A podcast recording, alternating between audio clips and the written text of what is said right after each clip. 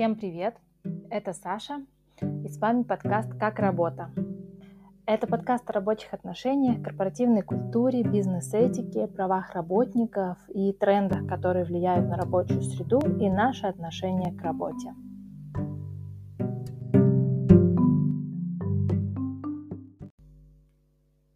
И сегодня мы поговорим о знаменитом банкротстве компании Enron – а мне этот кейс интересен прежде всего с точки зрения корпоративной культуры и бизнес-этики, потому что он наглядно показывает, куда может скатиться компания, когда в ней отсутствует и то, и другое. А еще это история о настоящей героине Шерон Уоткинс, которая не побоялась озвучить свои опасения руководству компании и в дальнейшем на слушаниях выступала информатором по делу банкротства Enron. Дисклеймер.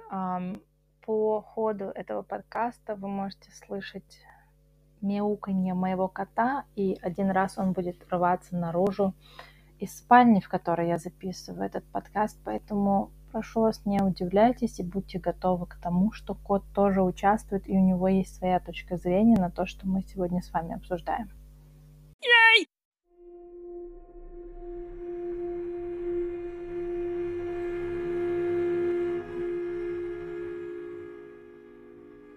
15 августа 2001 года Шерон Уоткинс, на то время вице-президент по корпоративному развитию Enron, отправила письмо председателю совета директоров Кеннету Лею. Письмо начиналось так.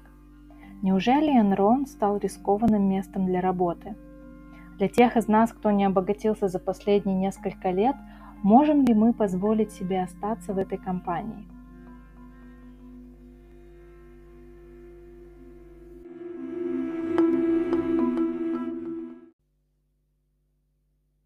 Неспроста Шерон сразу начала свое письмо с выражения озабоченности. За день до этого SEO одной из самых успешных компаний США уволился всего через 6 месяцев после вступления в должность по личным причинам. Уход руководителя такого уровня из компании, которая напрямую зависит от стоимости собственных акций, должен был вызвать переполох на бирже и создать неопределенность. Тем более, что Джефф Скиллинг уже много лет своей харизматичностью и самоуверенностью являлся гарантом успеха самых смелых и рискованных бизнес-проектов Enron. На момент отправки сообщения Шерон не раз обращалась к руководству по поводу своей озабоченности тем, как ведутся дела в компании. За что ее переводили с одной должности на другую в разных отделах. Энрон хотел, чтобы Шерон молчала и не придавал внимания ее вопросам. Ну, за, за августовским письмом последовала встреча Шерон с Кеном Леем, основателем Enron. На тот момент э, он снова стал директором компании после ухода Скиллинга. Как она отмечала в своих интервью, она наивно полагалась, э, что топ-менеджмент предпримет меры и начнет внутреннее расследование, чтобы спасти компанию.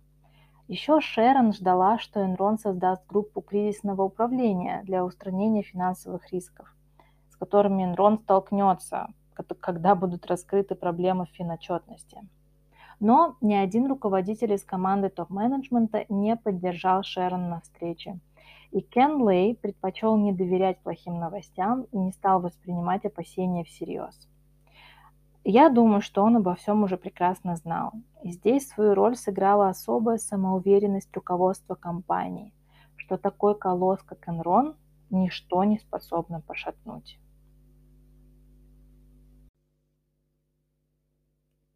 3 декабря 2001 года – черный понедельник. Это тот день, когда компания Enron объявила о своем банкротстве. Генеральный директор Кен Лей оставил голосовое сообщение на телефонах всех сотрудников Enron с просьбой прийти в офис, несмотря на пугающие новости о банкротстве. Около пяти тысяч человек были вызваны на общее собрание, где им, им сообщили, что полученная ими недавно зарплата будет их последней, и это за три недели до Рождества. Но в тот злополучный день пострадали не только сотрудники Enron. Действительно, банкротство компании отразилось на всех ее вкладчиках. Потери акционеров составили около 60 миллиардов долларов. И среди инвесторов были пенсионные фонды, а это значит, что накопления людей просто испарились.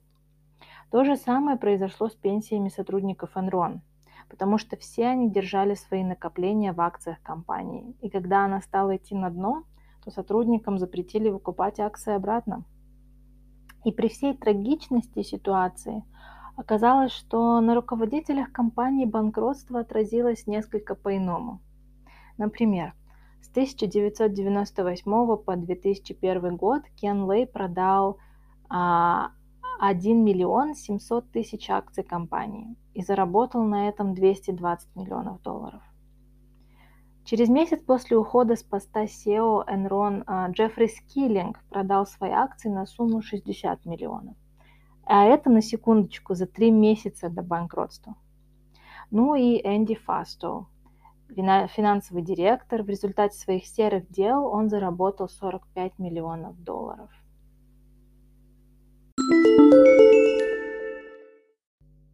Как же так получилось, что Enron дошла до банкротства?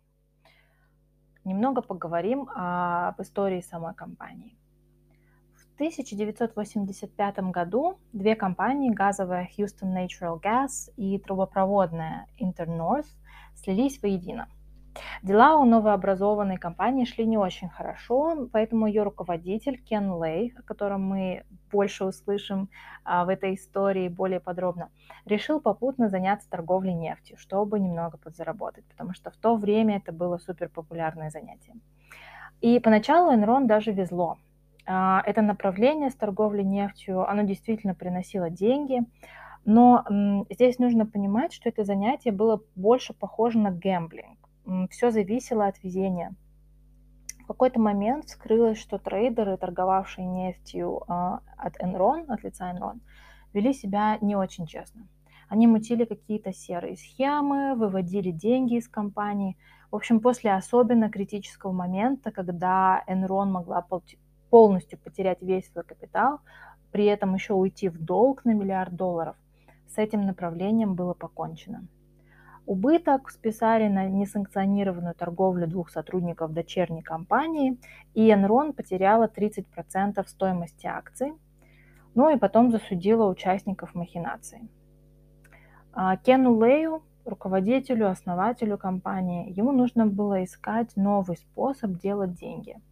И вот тут помогла ситуация, сложившаяся на рынке природного газа к тому моменту – до конца 80-х годов а, в США газ продавался по долгосрочным контрактам между производителями и коммунальными службами по цене, которую устанавливало государство. Оно ее регулировало.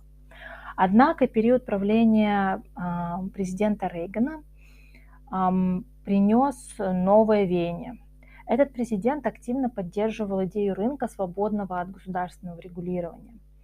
Ну и это способствовало, естественно, изменениям в статусе КВО, и теперь государство отошло от э, установки цен.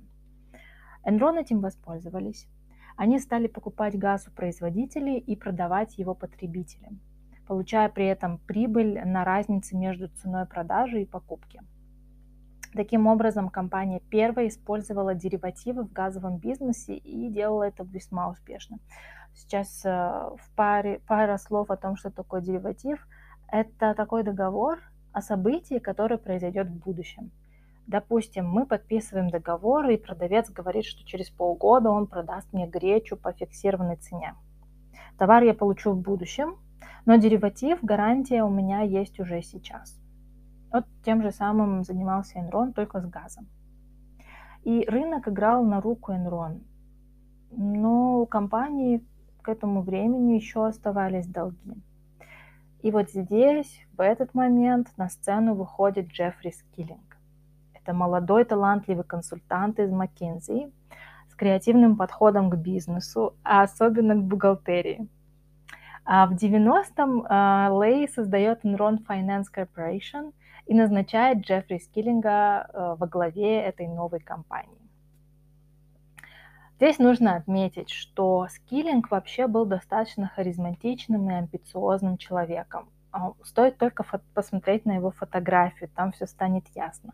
А, более подробно о том, э, какими а, видами спорта увлекался скиллинг или как он вел себя на публике, как он вел себя с собственной командой, можно узнать из фильма The Smartest Guys in the Room.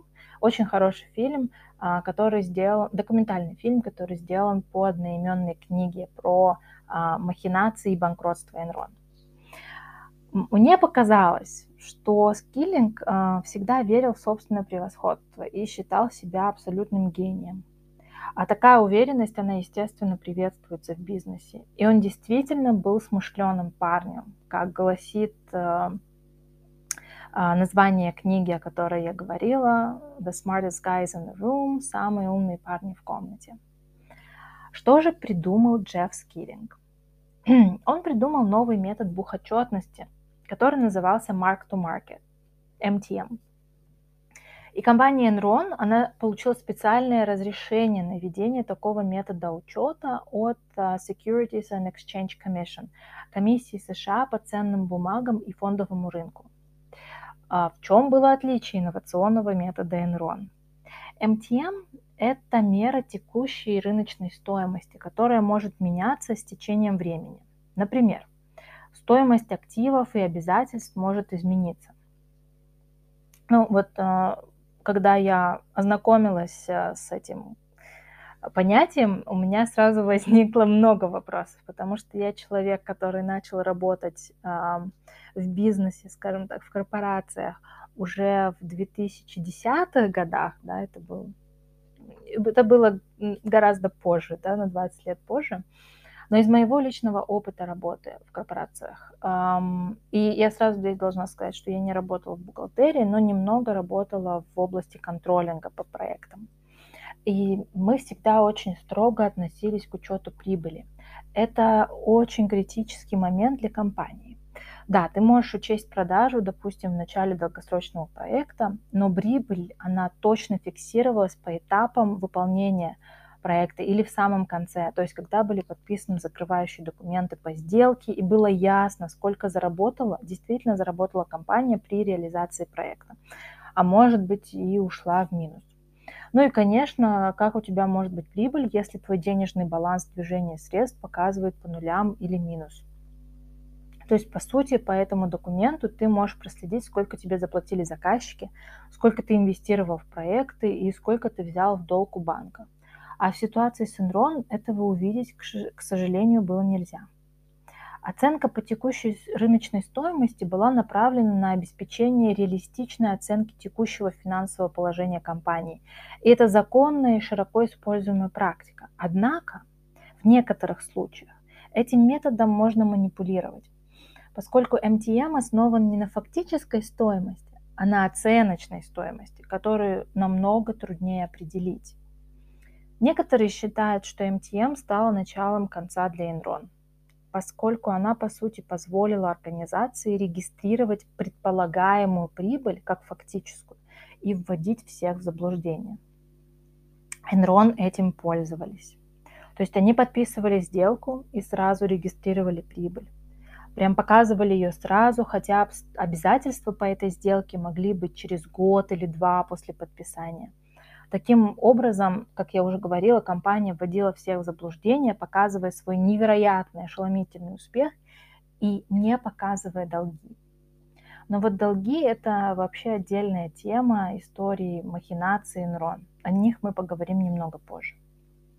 Процветанию Enron как трейдера природным газом и в последующем энергетикой способствовал рынок свободный от госрегулирования – и к тому же бум интернет-компаний, которые добавили веры в высокие цены акций на бирже. Впоследствии Уолл-стрит ждет волна лопающихся мыльных пузырей интернет-компаний, которые не оправдали ожидания инвесторов. Ну, вернемся к Enron. В общем, в 1999 году Enron в своих инновациях пошли дальше.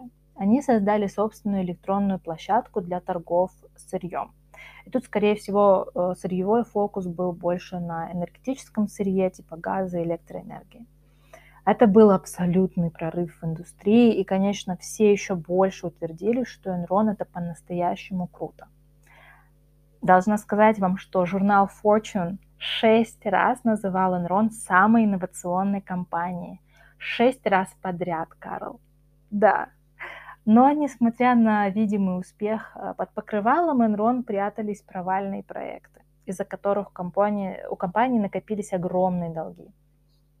Среди провальных проектов часто называют недальновидные инвестиции, такие как строительство завода в Индии, который оказался абсолютно нерентабельным, так как население Индии было не готово платить за дорогой природный газ и по-прежнему предпочитало покупать уголь для отопления. Другим известным провалом считается проект с сетью видеопрокатчика Blockbuster. А, Enron заключила сделку по продвижению видео по требованию. Это сейчас мы можем в один клик получить доступ ко всей библиотеке Netflix, только плати. А в 2000 году подобный проект был супер прорывным. И были скептики, которые считали, что реализация такого проекта невозможна. Но Enron верил в чудеса и был очень хорошего мнения о собственной компании и своих руководителях. В общем, как обычно, Enron учел сделку, сделав прогнозы по стоимости, исходя из самых лучших надежд. Но в то время как раз новый рынок был не очень устойчивым. К 2000 году мыльные пузыри интернет-компаний начали потихоньку лопаться, и тут Enron решает строить широкополосный интернет, чтобы продвигать видео блокбастера. Опять-таки, Enron не был ни собственником этой технологии, не имел четкого представления, как это делать. В итоге проект зары... в проект зарыли сотни миллионов долларов, но он не принес Enron никакой прибыли. При всех неудачах компания продолжала выплачивать своим сотрудникам огромные бонусы. И об этом мы поговорим чуть позже, когда коснемся корпоративной культуры. Несмотря на очевидные провалы, Enron все равно показывал в своих отчетах, что все хорошо – он не репортил ни одного убыточного квартала, вплоть до момента своего банкротства. Вы, конечно, спросите, как такое было возможно. А вот так. Например, компания строит электростанцию и немедленно регистрирует прогнозируемую прибыль в своих бухгалтерских отчетах, даже если компания не получила ни цента от актива. Если бы выручка от электростанции была меньше прогнозируемой суммы, вместо того, чтобы взять на себя убыток, компания затем передавала актив другой компании, где убытки не регистрируются.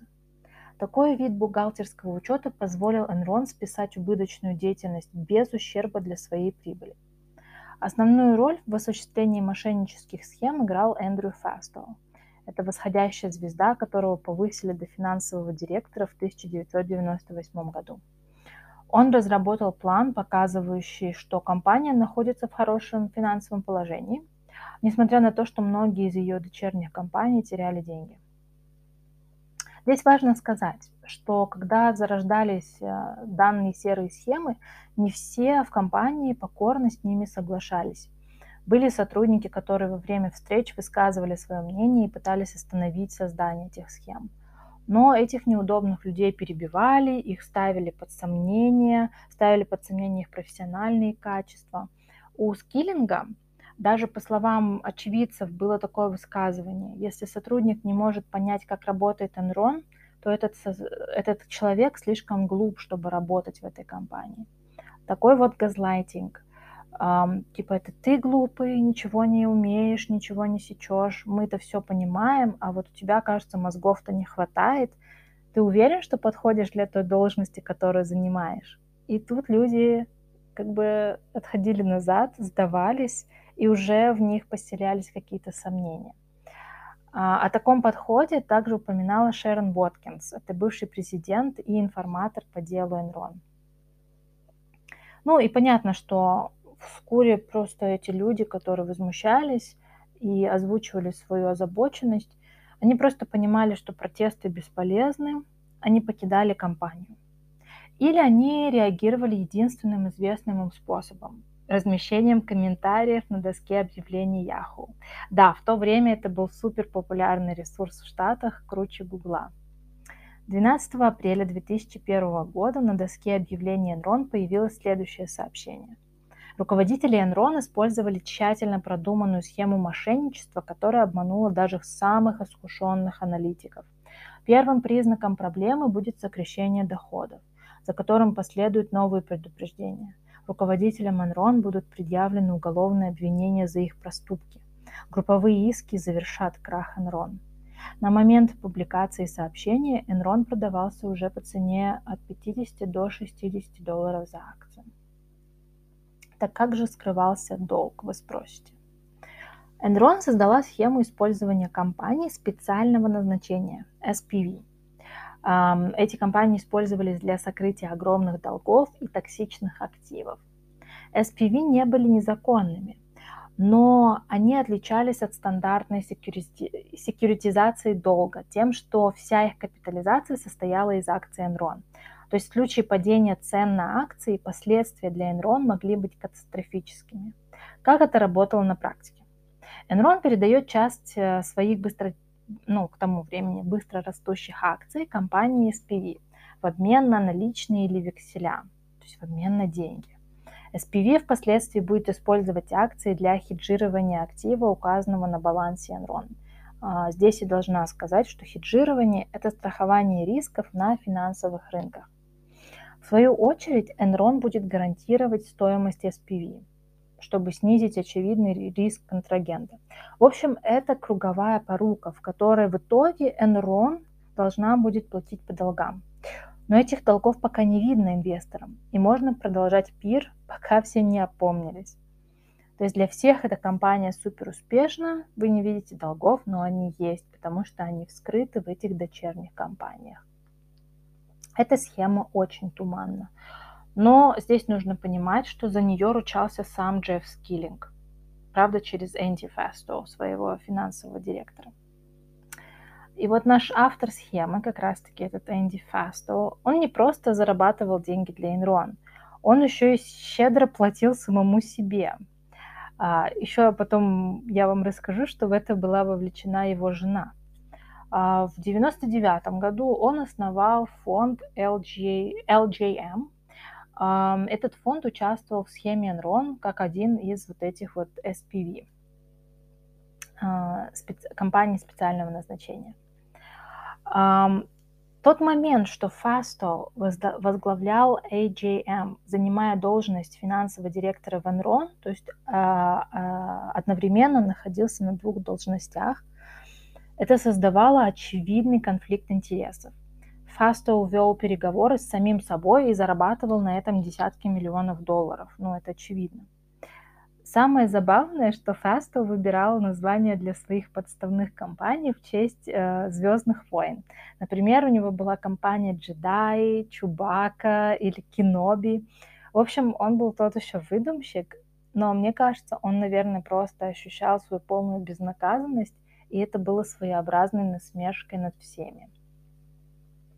За три года в итоге он создал 3000 юрлиц, включая 800 офшорных компаний. В эти компании, без шуток, инвестировали крупнейшие банки того времени.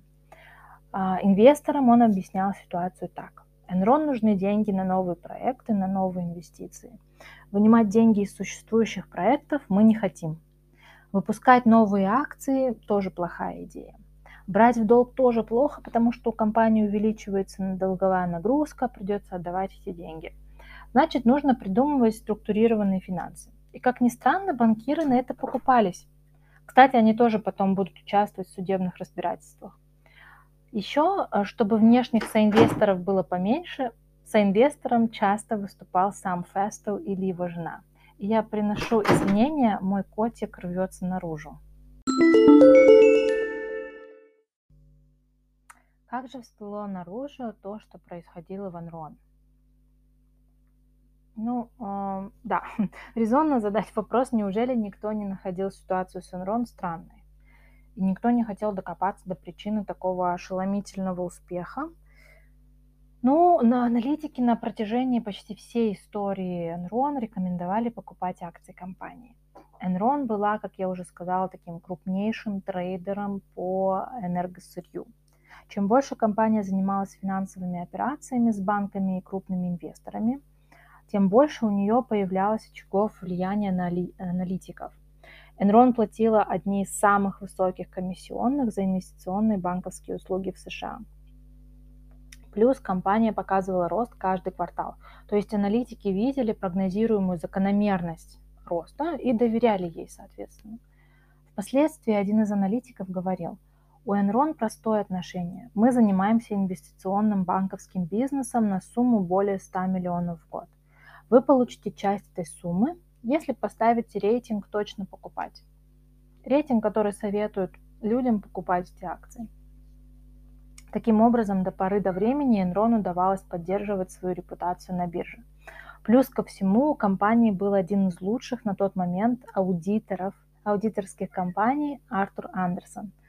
Это компания, которая когда-то входила в пятерку топ-аудиторских фирм. Они проверяли отчетность Enron, предоставляли ее совету директоров и собственной репутацией ручались за Enron. Впоследствии Артур Андерсон э, будет привлечен, компания Артур Андерсон, естественно, будет привлечена к суду за недобросовестную работу в отношении Enron и созданию видимого благополучия компании, тогда как к отчетности было очень много вопросов. Только на аудите Артур Андерсон э, получала больше 20 миллионов в год, и больше 20 миллионов в год она получала на консалтинге. А еще, когда начались разбирательства, сотрудники фирмы не придумали ничего лучше, чем шредить все, всю документацию по Энрону. Да, они пустили все эти бумаги в шредер. В общем, обратно к истории. В один прекрасный день аналитик, э, аналитик эм, э, Джеймс Чанос прочитал статью в Texas Journal – а, о газовых компаниях, которые использовали метод учета по рыночной стоимости. Вот тот метод, который мы с вами обсуждали, MTM. Его заинтересовала отчетность Enron, та самая, которую компания должна была сдавать в комиссию по ценным бумагам. Джеймс Чанос, на тот момент менеджер хедж-фонда. А, этот хедж-фонд, он инвестировал в различные акции. То есть этот Джеймс, он задался вопросом, а не слишком ли Enron переоценен на основании данных, которые он видит в отчетности? И это был резонный вопрос. Стоимость бумаг Enron быстро росла на 50, 56% в 1999 году и еще на 87% в 2000. Рыночная капитализация Enron на пике превысила 60 миллиардов долларов. Это в 70 раз больше прибыли, в 6 раз больше балансовой стоимости компании. То есть это такой огромный-огромный баллон с воздухом. Его основной вопрос этого Джеймса Джануса звучал так. Почему Enron стоит в 55 раз больше, чем его годовая прибыль? Что-то тут не так. Покажите мне вашу настоящую прибыль. В конце 2000-го Джеймс Чаннелс, зашортил акции Enron – а потом рассказал о том, что есть вопросы к отчетности Enron. А, журналистки журнала Fortune, издания Fortune, Беттани Маклин. А, Беттани написала статью Fortune, и начались вопросы. Сама Маклин в интервью после скандала утверждала, что ее статья была просто отражением общего скептицизма, который к тому времени уже начал расти на Уолл-стрит по отношению к успеху Enron. Кстати, я смотрела интервью на C-SPAN, а, с Беттани Маклин. И на момент написания этой судьбоносной для нее статьи Маклин было около 30, и она говорит, что всю дорогу при подготовке к печати она испытывала очень сильный стресс. Впоследствии она в соавторстве напишет книгу «The Smartest Guys in the Room», как раз-таки про историю Enron. Перед публикацией статьи журналистка позвонила Джеффу Скиллингу и задала прямой и простой вопрос. Как Enron зарабатывает деньги?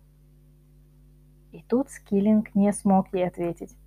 Он начал обвинять ее в некомпетентности и отправил ее за ответами к бухгалтерии. Позднее, в ходе разбирательств, Скиллинг пытался изображать саму невинность, и он пытался убедить э, всех в Конгрессе, что это нормально первому руководителю не знать такой детали, как бизнес-модель компании – и типа это ответственность бухгалтерии знать такие вещи. Просто фейспалм. Один аналитик, когда его спросили о бухгалтерском учете корпорации, сказал так. Вы понятия не имеете, как это работает. Я понятия не имею, как это работает. Я не уверен, что даже компания что-то понимает. Enron – это большой черный ящик. В итоге статья вызвала волну на Уолл-стрит, естественно, плотину прорвало, и сомнения выразились в недоверии рынка, и это конечно, привело к резкому падению стоимости акций. Стоимость акций Enron упала с пиков 90 долларов в августе 2000 до уровня ниже 20 долларов в октябре 2001. Последствия были катастрофическими. Несколько сделок Enron предусматривали немедленную выплату долгов, если цена бумаг упадет ниже определенных значений. Уже через несколько дней началось расследование комиссии по ценным бумагам. Enron была вынуждена пересмотреть отчетность и внести корректировки, и пересчет привел к еще а, к тому, что они показали еще около 600 миллионов убытков за 4 года – а также к дополнительным обязательствам на 628 миллионов на конец 2000 года. Компания Enron подала на банкротство. Тут мы уже подошли к судебным разбирательствам, в которых участвовал Enron. А, против Enron начали уголовное расследование, которое длилось 4 года и в конечном итоге привело к обвинениям в отношении 33 человек, которые работали в компании – Команда следователей тщательно изучила публичные заявления Enron за несколько лет, квартальные годовые отчеты, пресс-релизы, показания Скиллинга, которые он давал в 2002 году Комитету Конгресса, еще стенограммы его презентации биржевым аналитикам. В общем, максимум публичной информации.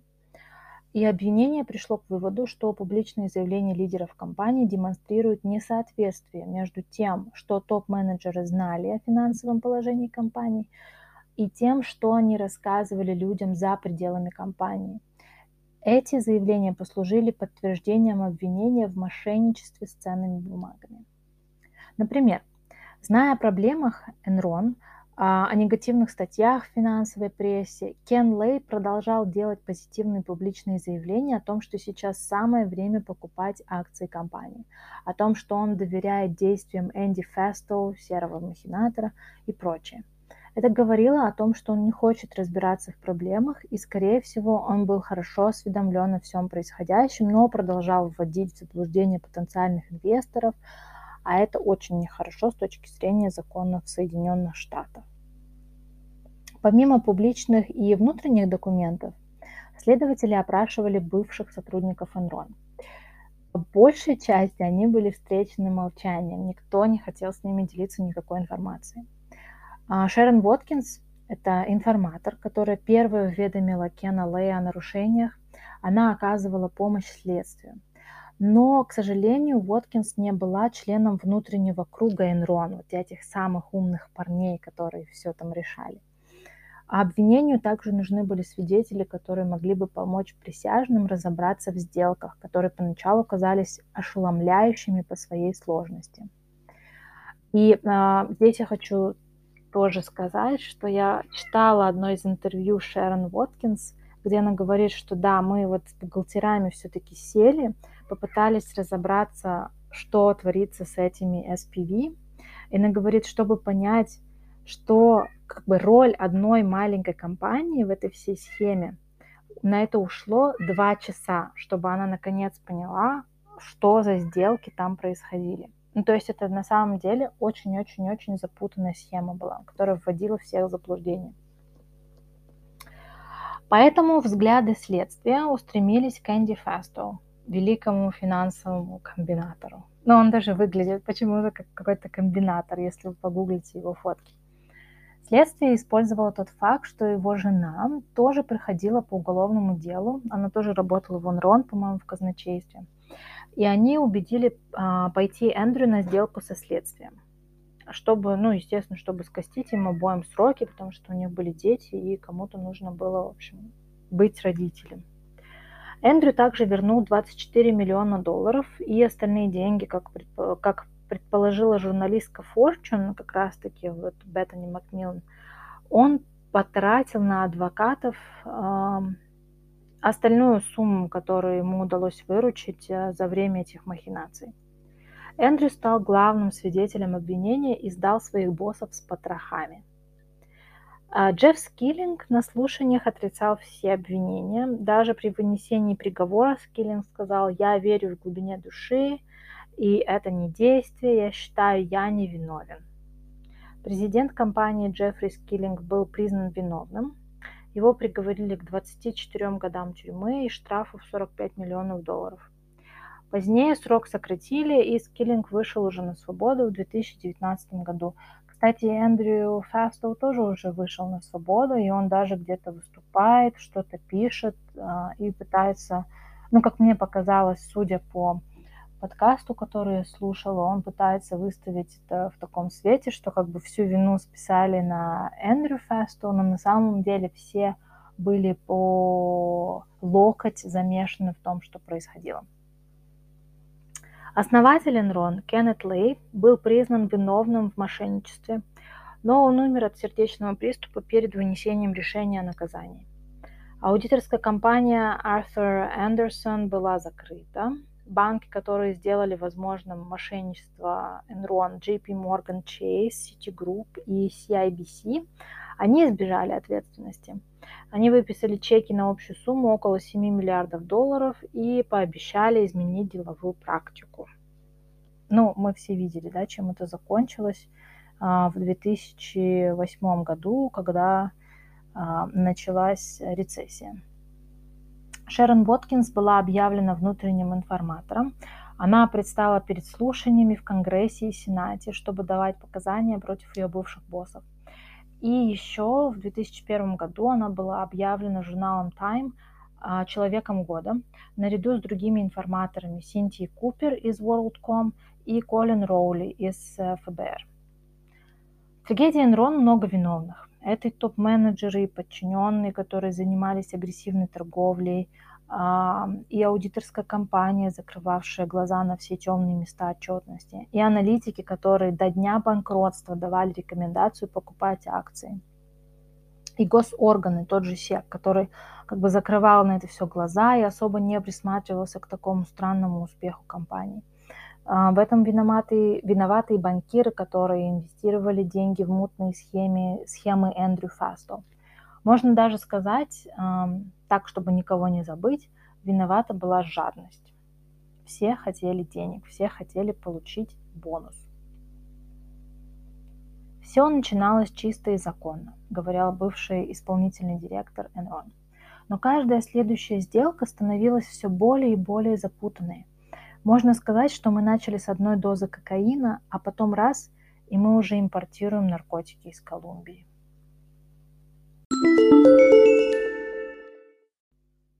Какая была корпоративная культура в Enron и как она повлияла на то, что компания стала такой?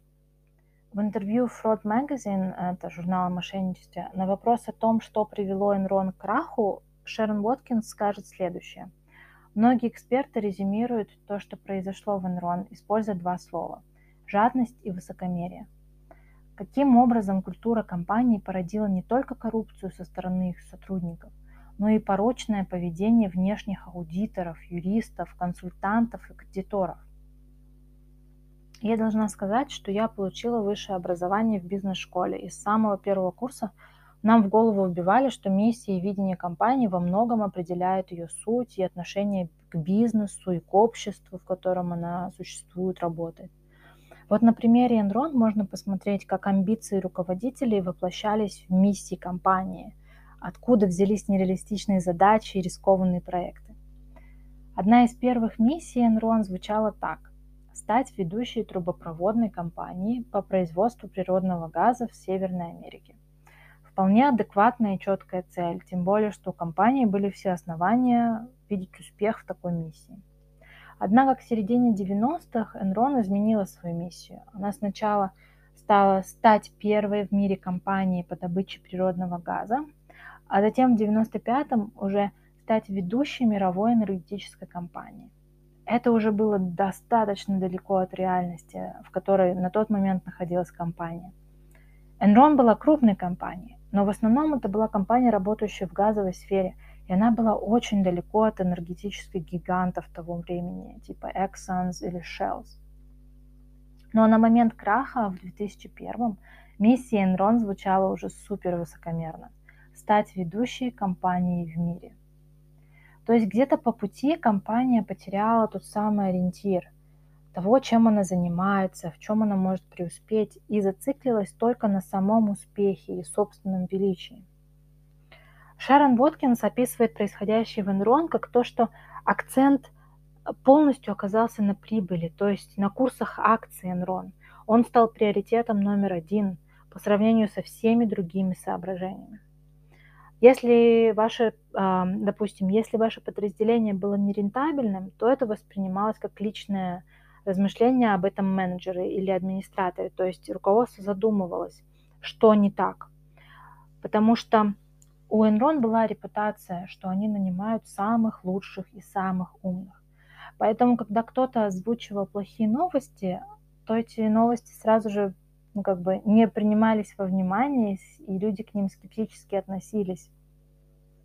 Даже некоторых предупреждали, что не нужно как бы вслух высказывать такие опасения. А, ты должен понимать, что ты делаешь, ты работаешь в лучшей компании, и если есть где-то какая-то проблема, значит проблема в тебе.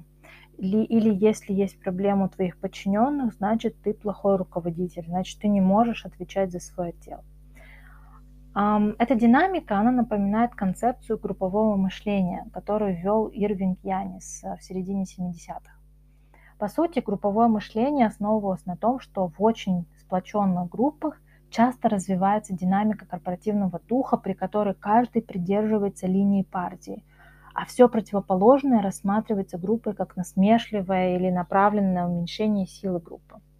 То есть оно вообще никак не воспринимается критика, считается злонамеренной, она не служит для того, чтобы изменить что-то к лучшему, она служит для того, чтобы просто, а, ну, скажем так, она а, не служит цели что-то изменять в компании, а за критику, наоборот, тебя а, либо убирают, отстраняют от должности, либо увольняют. Еще одна динамика группового мышления заключается в том, что несогласные или альтернативные стратегии встречают сопротивление. А, ну да, как я уже сказала, были увольнения, были замалкивания, и как Шерон Боткинс тоже вспоминала, что ее из отдела в отдел переводили, когда она начинала а, как-то подавать голос и заявлять о каких-то проблемах, которые происходили. И здесь нужно тоже сказать немного о руководстве, потому что как бы тон задается сверху, да. И вот самым заметным аспектом темной стороны скиллинга, который во многом, ну вот он как бы руководил компанией. Да, Хен Лей, он был основателем, но скиллинг, он был вот этой вот энергией, на которой держалась вся эта компания, этот харизматичный лидер. Вот у него была способность запугивать других, заставляя добиваться того, чего хотел он. Когда другие руководители, такие как Уоткинс, выражали обеспокоенность по поводу финансовых нарушений или каких-то проблем, то их сразу же обвиняли в том, что они не являются командным игроком, значит, они не выступают за Enron, значит, они по определению плохие. То есть все, кто а, видит какие-то проблемы в компании, по определению сами по себе плохие, и значит и проблем нет, потому что это просто плохие люди, которые озвучивают плохие вещи. В деле Enron на самом деле есть очень много вопросов к этике, к бизнес-этике. А, здесь можно найти столько примеров грубых нарушений а, и бизнес-этики, и конфликта интересов, что это просто ужасает.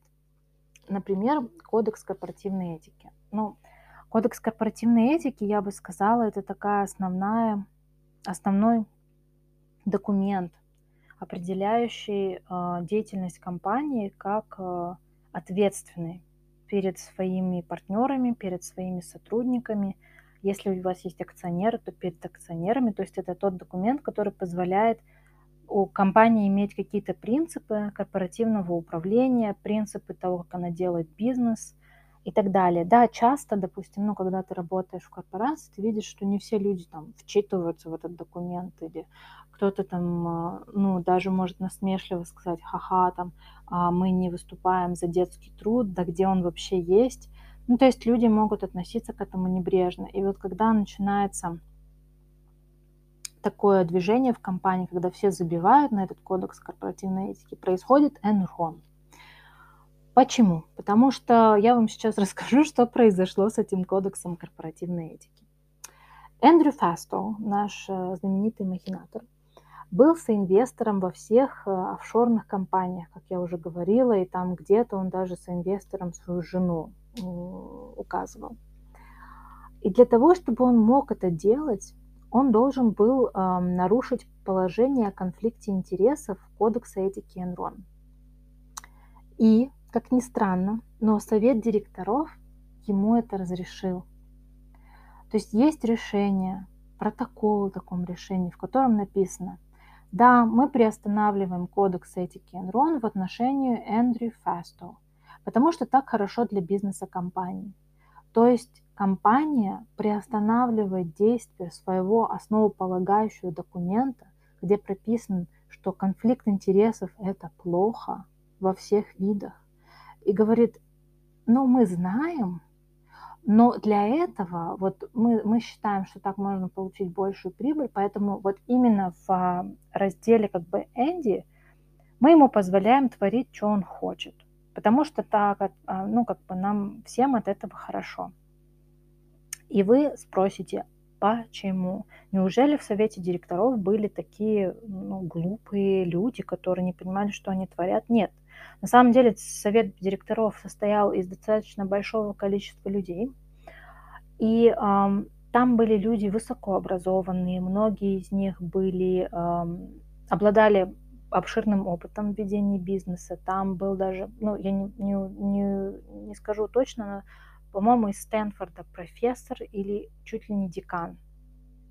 То есть там были достаточно высокопоставленные э, академики, экономисты, бизнесмены, а, финансисты, которые а, не особо-то, как потом по показаниям свидетелей будет понятно, не особо-то уделяли внимание рассмотрению, пристальному рассмотрению отчетов компании, финансовых отчетах о деятельности компании. И понимали, что если они хотят видеть большую прибыль, то им нужно поступиться основными принципами ведения бизнеса. Почему они так делали? Ну, потому что все из них получали а, деньги за то, что они были членами совета директоров. И как я тоже слышала в интервью, по-моему, у этой журналистки из Fortune, а, около 350 тысяч долларов в год они получали. Ну, плюс к тому, что они там где-то еще работали, у них были какие-то там свои еще дела. Это большие деньги. Конечно, они не хотели их терять, и они делали то, что, ну, как бы, надо компании, давайте проголосуем за то, чтобы это было. Это самое, ну, скажем так, основное, что вызывает просто ужас. Были такие моменты, когда, конечно, этика просто вставала и уходила из комнаты с Энрон. Я не освещала этот момент, но в у Enron был такой период времени, когда она торговала электроэнергией на рынке Калифорнии. Там тоже наступил момент, когда а, рынок как бы, продажи электроэнергии, он стал очень дерегулированным. То есть вот это регулирование рынка со стороны государства, оно ушло. И а, Enron искусственно, и часто вот в документальном фильме тоже об этом говорится, часто даже в он специально вызывал э, такие моменты, когда э, заводы переставали давать, то есть эти компании, которые вырабатывали электричество, они переставали давать электричество, то есть они говорили, ну, типа, у нас сейчас нет, хотя оно у них было, естественно. А, и Калифорния погружалась во тьму. Это, естественно, вызывало потребность в том, чтобы купить эту электроэнергию, и она вырастала в цене в разы.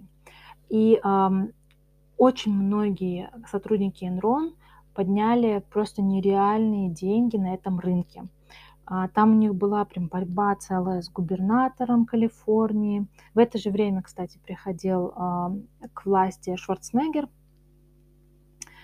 И а, вот этот момент, когда трейдеры прекрасно понимали, что они делают и какой урон они наносят бюджету Калифорнии, да, какие убытки несут люди, что может повлечь отключение электричества, ну, допустим, там а, неработающие светофоры, отключение электроэнергии в больницах, да, а, причем это же не планируемое отключение, это же вот она просто выключается. Ну, то есть то, к чему привели их а, действия только ради того, чтобы нажиться, а, только ради того, чтобы закрыть свои бонусы в краткосрочной перспективе, это просто ужасно.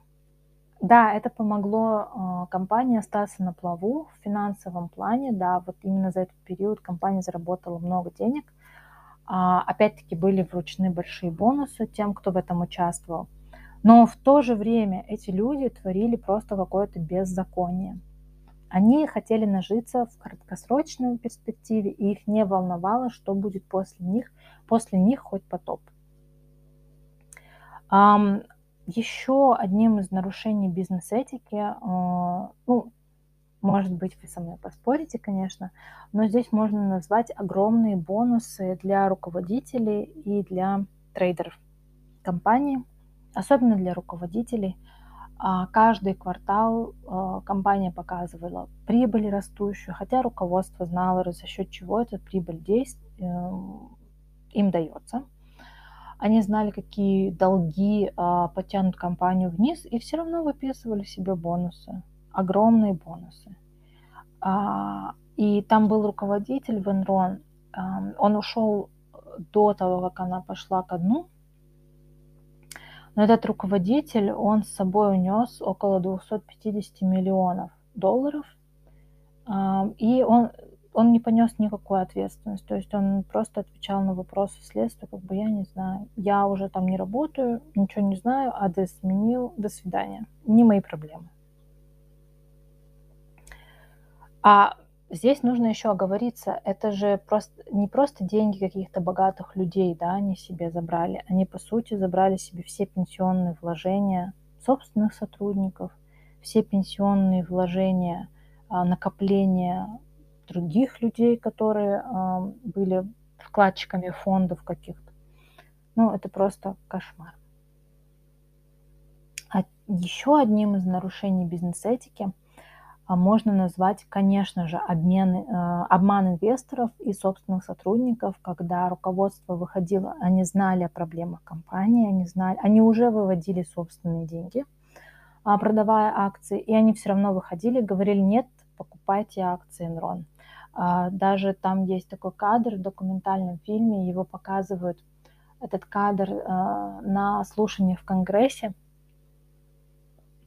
а, где э, во время одного из общих собраний сотрудников э, сотрудники спрашивают э, что-то вроде, где хранить свои, или безопасно ли хранить свои сбережения в акциях Enron, и руководство такое, да, да, нужно хранить свои сбережения в, в акциях Enron, лучше ничего нет, что-то типа такого, и они еще там смеялись, хотя на тот момент они прекрасно знали, что происходит.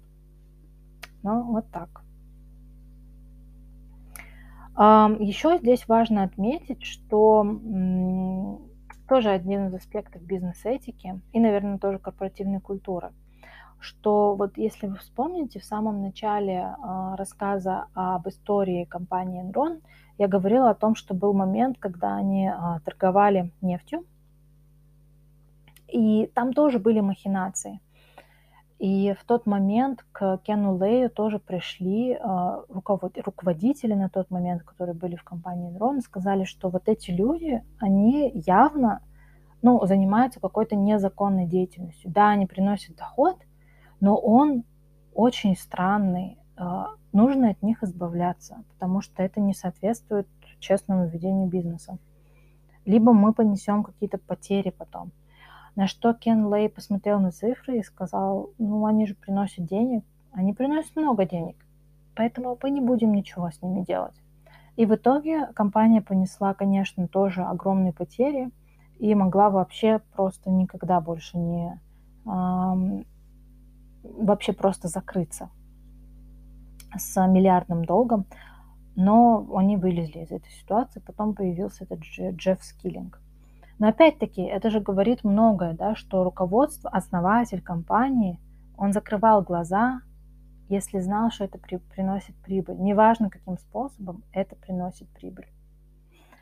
И такая вот вишенка на, на торте по бизнес-этике, это, конечно, при всем том, что компания зарабатывала, ну, делала большие деньги за счет роста собственных акций на бирже, Кен Лей не мог пройти мимо того, чтобы не дать заказ э, на travel услуги своей сестре.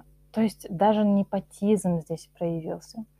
Командировки через компанию сестры Кена Лея организовывались в Энрон.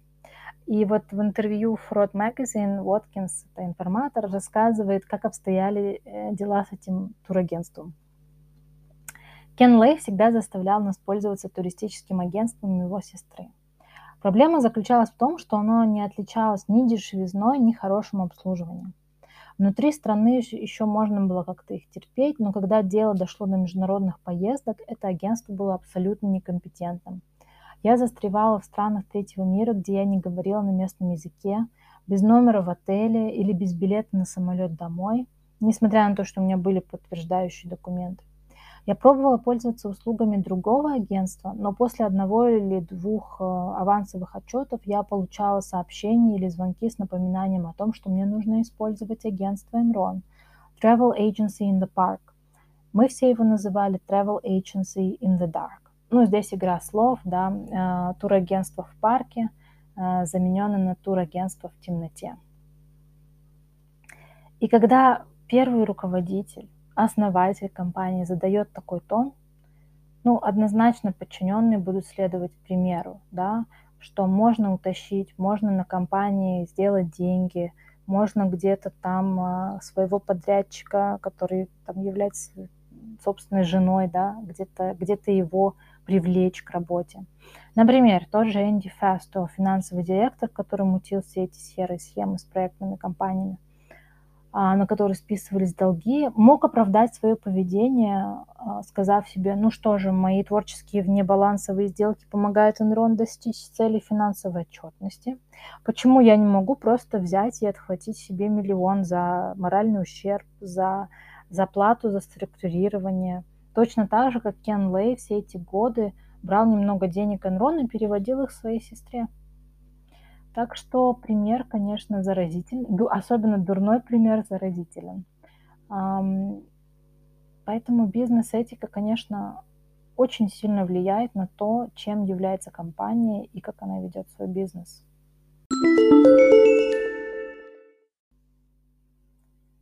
Еще один аспект этого кейса Enron – это, конечно же, информатор Шерон Уоткинс. А, по-английски она называется whistleblower –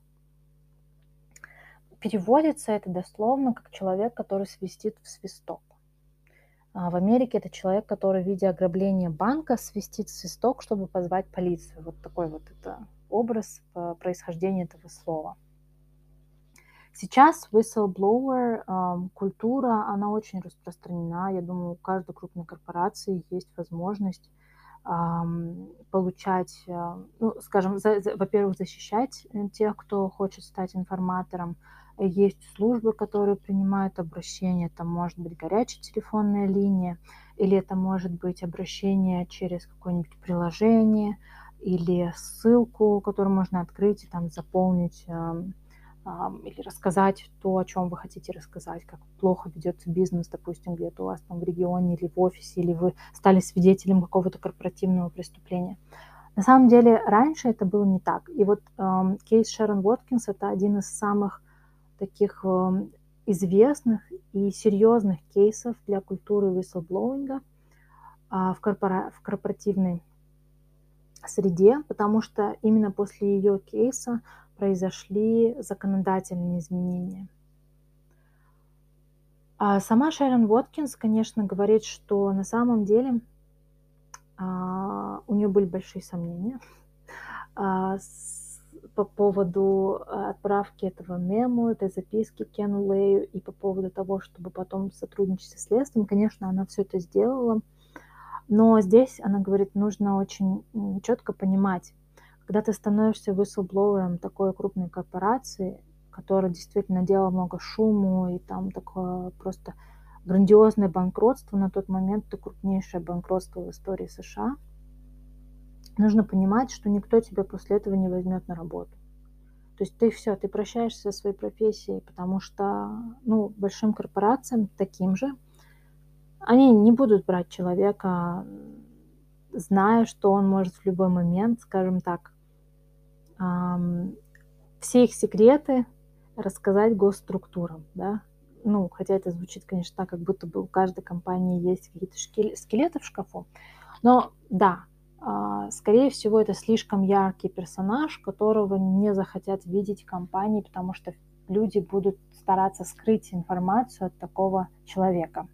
Поэтому здесь, конечно, приветствуется анонимность и защита, чтобы все-таки никто не знал, кто является этим самым информатором, чтобы информатор мог потом продолжить спокойную жизнь. Чем сейчас занимается Шерон Воткинс? Она до сих пор выступает, она написала книгу, я не помню, в соавторстве или одна про Кейс Энрон. Она дает лекции, мотивационные тоже выступления и помогает как-то э, растить вот эту культуру э, аудита, культуру э, развития внутреннего аудитора, а, аудита в компании. Кстати, у Enron не было внутренних аудиторов, сейчас это по-моему, одно из даже требований иметь внутренних аудиторов в компании, особенно для тех корпораций, которые листингуются на бирже.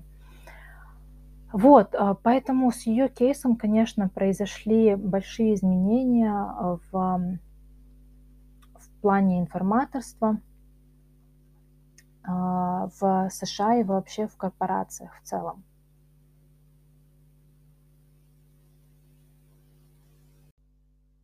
плане законодательства. А, в 2002 году президент Джордж Буш а, подписал закон Сорбанс-Аксли, который ограничил возможности повторить схему Enron. Теперь генеральные финансовые директора должны просматривать все финансовые отчеты, так как они несут ответственность за внутренний контроль бухгалтерского учета. Компании обязаны публиковать подробную информацию о механизмах внутреннего контроля и процедурах финансовой отчетности в годовых отчетах. Сотрудники, которые сообщают о мошенничестве в компании, защищены государством и не могут быть уволены. Кстати, да, а, по поводу Шерон Уоткинс, Энрон уже затевал определенные действия, чтобы ее дискредитировать, уволить из компании, в общем, испортить ее жизнь. Но а, к тому времени компания уже просто рухнула на дно, и им было уже не до Шерон Уоткинс. Также по Сорбам Заксли а компании обязаны раскрывать в отчетах внебалансовые операции и связи с другими компаниями, чего не делал Enron. Как утверждает один исследователь, э, один исследователь, не следователей, а один из исследователей, а закон Сорбан-Заксли является зеркальным отражением Enron. То есть предполагаемые недостатки корпоративного управления компанией практически совпадают по пунктам в основных положениях закона. А закон также повысил требования к внутреннему контролю, внутреннему аудиту, как я говорила, в компаниях, зарегистрированных в США, потребовав в частности внедрить системы внутреннего контроля. Этот закон не определяет порядок материального поощрения информаторов, но предусматривает их защиту от мер возмездия со стороны руководства компании. Это уже огромный шаг. Да, действительно, есть еще такая как бы мотивационная составляющая, что информаторов могут поощрять э, в зависимости от штрафа, который потом выплачивает компания. Но Шерон Уоткинс, она не так э, была позитивно настроена после принятия Сорбанс-Аксли, а, и она выражала сомнения в действенности этого закона. Вот что она говорит. «Я боюсь, что хотя цель SOX, э, короткое название – а, заключалась в том, чтобы юридически воспрепятствовать соблюдению формы над содержанием. У нас просто появилось больше правил для использования или оправдания поведения, которые все еще не соответствуют духу существующих законов. Я не уверена, что мы зашли слишком далеко с принятием этого закона. Уже после финансового кризиса, накрывшего Уолл-стрит в 2008 году, был принят еще один закон – закон Дода Франка – о защите прав потребителей, который регулирует отношения в финансовой индустрии и осуществляет защиту прав потребителей касательно финансовых продуктов и сервисов. Этот закон был принят в 2010 году, и он считается наиболее масштабным изменением в финансовом регулировании США со времен Великой депрессии. Да, интересно отметить, что в этом документе очень много уделено внимания как раз-таки информаторам. И в этом законе предусмотрено, что информатор получает вознаграждение не только за сведения, касающиеся инсайдерской торговли, но также за сведения, которые а, раскрывают любые нарушения, которые делает компания, а, участок, участник финансового рынка. А, также в этом законе предусматривается защита информатора, и при, при необходимости он может действовать анонимно, что, конечно, лучше для информатора.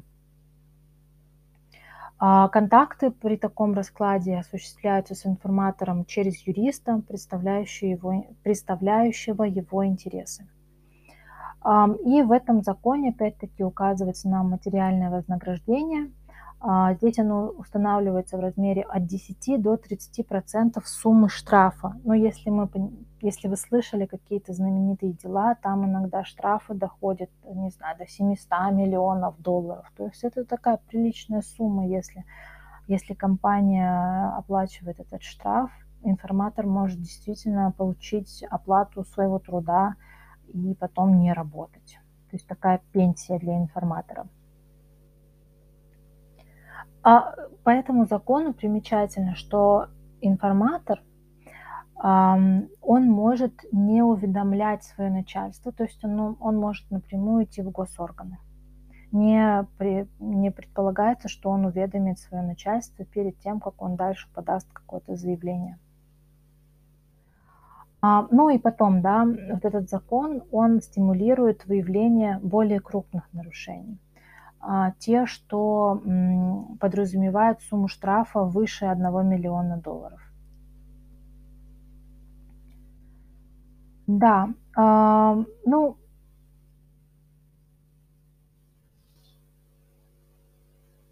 конечно, можно здесь а, сказать, что информаторы могут теперь развестись везде, и они будут постоянно думать о том, как бы получить деньги, а, чтобы такого слить а, горяченького о компании, за что потом мне могут перепасть деньги. Но сказать, ну, по-моему, да, если говорить честно, то э, так это не работает, потому что информатор, когда он передает какую-то информацию о незаконных дети, о незаконной деятельности компании, одной только передачей информации все это не заканчивается. Это чаще всего разбирательства, которые длятся годами, когда идет судебное разбирательство. И это большой стресс. Это, конечно, изматывает людей. Они лишаются возможности э, развиваться в собственной профессии, ставятся под сомнение их профессиональные какие-то навыки. И мне кажется, что люди от хорошей жизни не идут на такие шаги, и действительно, если уж они о чем-то заявляют, то это, скорее всего, большое правонарушение. Итак, в итоге, кто потерял больше всего от краха Enron? Конечно же, больше всего потеряли сотрудники и индивидуальные инвесторы, все, чьи сбережения, пенсии были вложены в акции компании. Около 30 тысяч сотрудников Enron лишились работы. И аудитор, компания, которая аудировала Enron, Артур Андерсон, она вышла из бизнеса, оставив без работы 85 тысяч человек. Конечно же, отсутствие фокуса на долгосрочных вещах, а, стремление получить краткосрочную прибыль, оно приводит к печальным последствиям, потому что теряется чувство значимой ответственности – и это хорошо видно на примере сотрудников Enron, на примере руководства Enron. На 2001 год банкротство Enron было самым крупным банкротством за всю историю США. Правда, потом еще были банкротства WorldCom и Lehman Brothers, но это уже совсем другая история. А чему способствовало дело Enron? Оно способствовало увеличению регулирования и контроля за корпоративной отчетностью. Это очень хорошая вещь. После этого дела стало четко видно, насколько корпоративная культура способна влиять на успех компании. а, что она культивирует, каких сотрудников она выращивает. В Enron культура строилась на агрессивном увеличении прибыли любой ценой и в краткосрочной перспективе.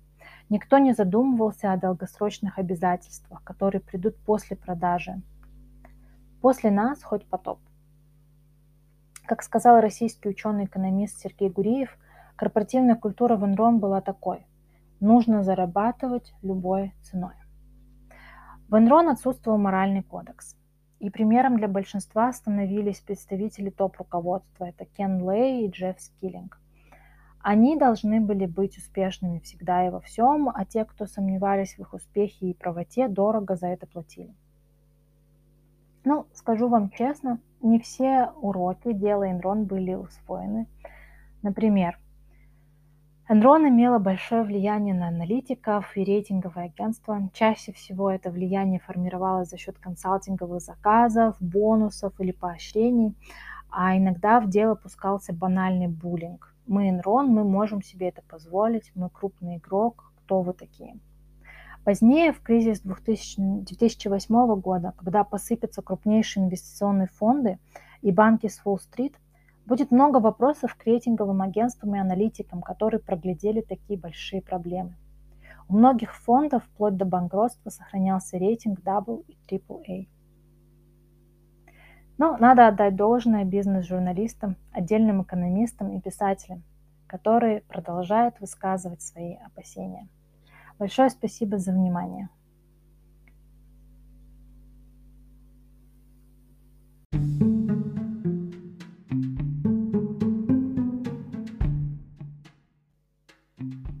Большое спасибо за то, что послушали мой подкаст.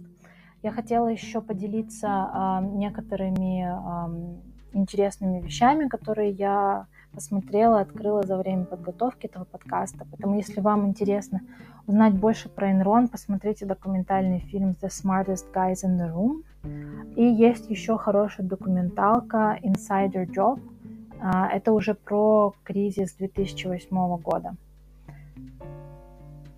Мне очень приятно было делать этот подкаст, и я собираюсь продолжить делать выпуски про бизнес-этику и корпоративную культуру. Оставайтесь на связи. До новых встреч, пока. thank you